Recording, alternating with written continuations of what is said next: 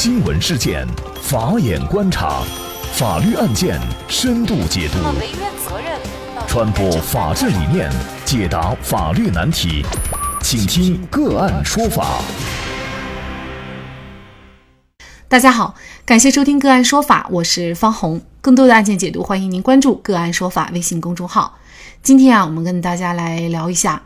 见义勇为教训高铁霸座男，却被拘役四个月，赔偿六万块钱，到底怎么回事呢？我们先来了解一下具体的案情。据大河网资讯报道，刘先生啊是一名软件高级工程师，在回天津的动车上被他碰见了霸座事件。那么刘先生啊买的是一等座车票，他本来呢是在自己的位置上睡觉。可睡得好好的，旁边吵吵闹闹的声音啊，就把他给吵醒了。原来是他旁边座位上的男子霸占了本来不属于他的位子，乘务人员请他离开。这名男子姓李，他买的是二等车厢，还是无座的车票，现在霸占的是一等座。那么这位李先生不仅不听从乘务的要求离开，还无理取闹的和乘务人员大声争执。只听列车员说。您不能只占着这个座，因为您买的是无座票。霸座男说：“我就站着了，你能怎么着？”列车员说：“现在您有这个座位，您可以办理升舱，大家都是这样的。”列车员按照规定请李先生离开，或者加钱升舱坐现在的位置，但是李先生拒不接受，就这样霸占着位置，既不离开，也不升舱。那么刘先生在旁边看着就火冒三丈了。因为本身啊，他就喜欢看《水浒传》，喜欢看鲁智深拳打镇关西这种侠气满满的情节，所以啊，被眼前不讲理的李先生激起了侠义心，站起来就先给了旁边无赖李先生一巴掌，然后又来了一记脚踢，脸上连揍两拳。那乘务人员看见打起来了，马上把他们分开。但是李先生的眼睛因为两拳头还是受了轻伤，因此啊，李先生就把刘先生告上了法庭。那刘先生在庭审当中说呀，霸座是特别不道德、没素质、不文明、不讲道理的行为，对这种无赖之举呢，他非常看不惯，而且呢，还影响了自己的休息。那么自己呢，也喜欢《水浒传》里鲁智深的这个角色，所以呢，他当时就一时冲动打了人。他的这样的一种行为，到底是见义勇为，还是已经构成犯罪了呢？遇到这种情况，到底怎么做才合法也合理呢？那么今天呢，我们就邀请云南地海律师事务所主任、刑事专业律师、中小企业法律顾问戴万斌律师和我们一起来聊一下。戴律师你好，你好，感谢戴律师。其实呢，很多人看了这个情节啊，尤其是车上的这个乘客啊，大家会觉得刘先生打李先生这个事儿啊，会觉得。特别解恨儿哈，因为可能这种人如果用我们家乡话说哈，就是欠揍了。但是呢，刘先生打了，却因此构成了犯罪，为什么呢？能给我们介绍一下吗？呃，首先第一点，刘先生在本案当中是没有执法权的。第二，即便刘先生拥有执法权，他也涉嫌构成故意伤害罪。刘先生想见义勇为，但是我个人认为没有把握好合理性原则与合法性原则。即便是正当防卫当中，其实他也有防卫过当的规定。刘先生首先应该是一位守法者，在这个基础上才可以实施见义勇为。在本案中，李先生没有暴力伤害他人或者故意毁坏财物的非紧急情况下，那么刘先生直接过去使用暴力制止一个违反道德的行为，这种做法是严重不合理的。再把雷某打成轻伤，那就违反了合法性原则，涉嫌构成了故意伤害犯罪。也就是说，他不道德的行为，你也不能打人；就是你有执法权，你仍然也不能打人哈。那么他可能获罪，主要还是因为把人打成了轻伤。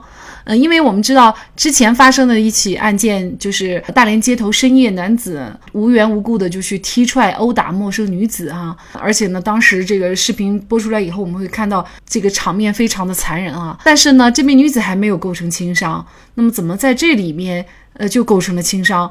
只要构成轻伤，就肯定会构成犯罪是吗？是的，只要其实这两件事情它是不同的事情啊，它不能进行类推解释。这也是刑法的严格罪行法定原则。类推解释呢，容易导致刑法的规定适用于相似的情况。然而，只要两种现象之间存在相同之处，人们就可以说它具有相似性。于是，任何行为都有可能与刑法规定的行为相似，都有被定罪的危险。那么，本案构成了故意伤害犯罪，其实就像主持人刚刚所说的，是因为有了专业鉴定机构的轻伤鉴定的事实认定，所以构成了犯罪。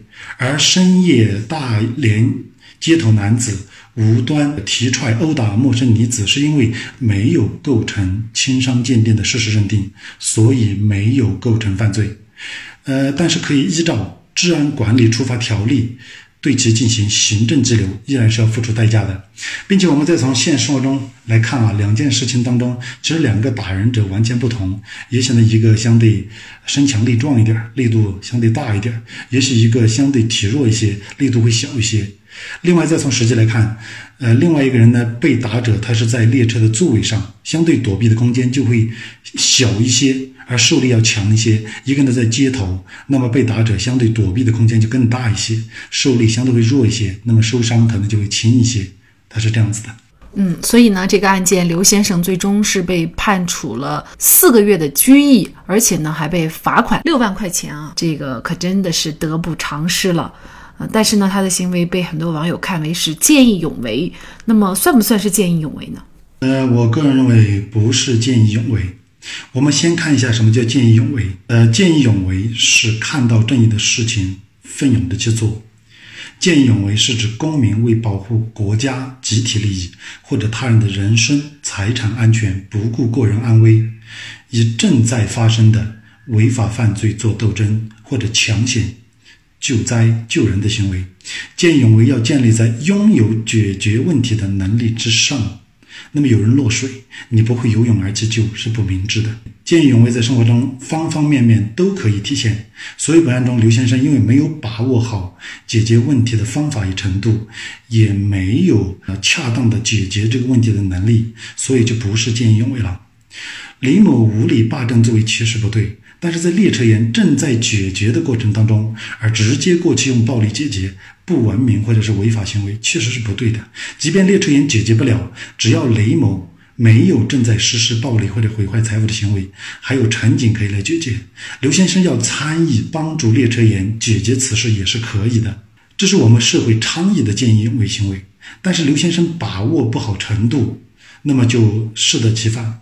比如一起劝说。呃，李某让座，或者是帮助列车员把李某从座位上拉起来，这样就我觉得就会比较恰当。那么以暴力制止不文明行为或者违法行为本身不仅是不文明的行为，还是违法行为，甚至是犯罪行为。比如说本案当中所讲到的鲁智深，呃，是当时非常解气的打了镇关西，但是他打人之后的后果也是很沉重的，不仅丢了官职，还得亡命天涯做和尚。刘某只见到了。故事的前面却没有注意他的这个绝技。本案中，最后法官判处刘先生赔偿李先生六万元的医疗费和四个月的拘役，那么缓刑六个月执行。我个人认为，法院已经考虑到了刘先生还是带有见义勇为的目的在里面，也考虑到了这个李先生的过错，所以在量刑上偏轻。不然，这种案子要判处六个月到一年的有期徒刑也比较正常的。那么这个案件出来以后，有一些网友就觉得，哎呀，以后看来不能多管闲事儿了啊！这个多管闲事儿了，还最后担责。那么你怎么来看呢？从我个人的角度来看，该管还是要管的。但是每一个公民呢，都应该加强法律常识的呃学习。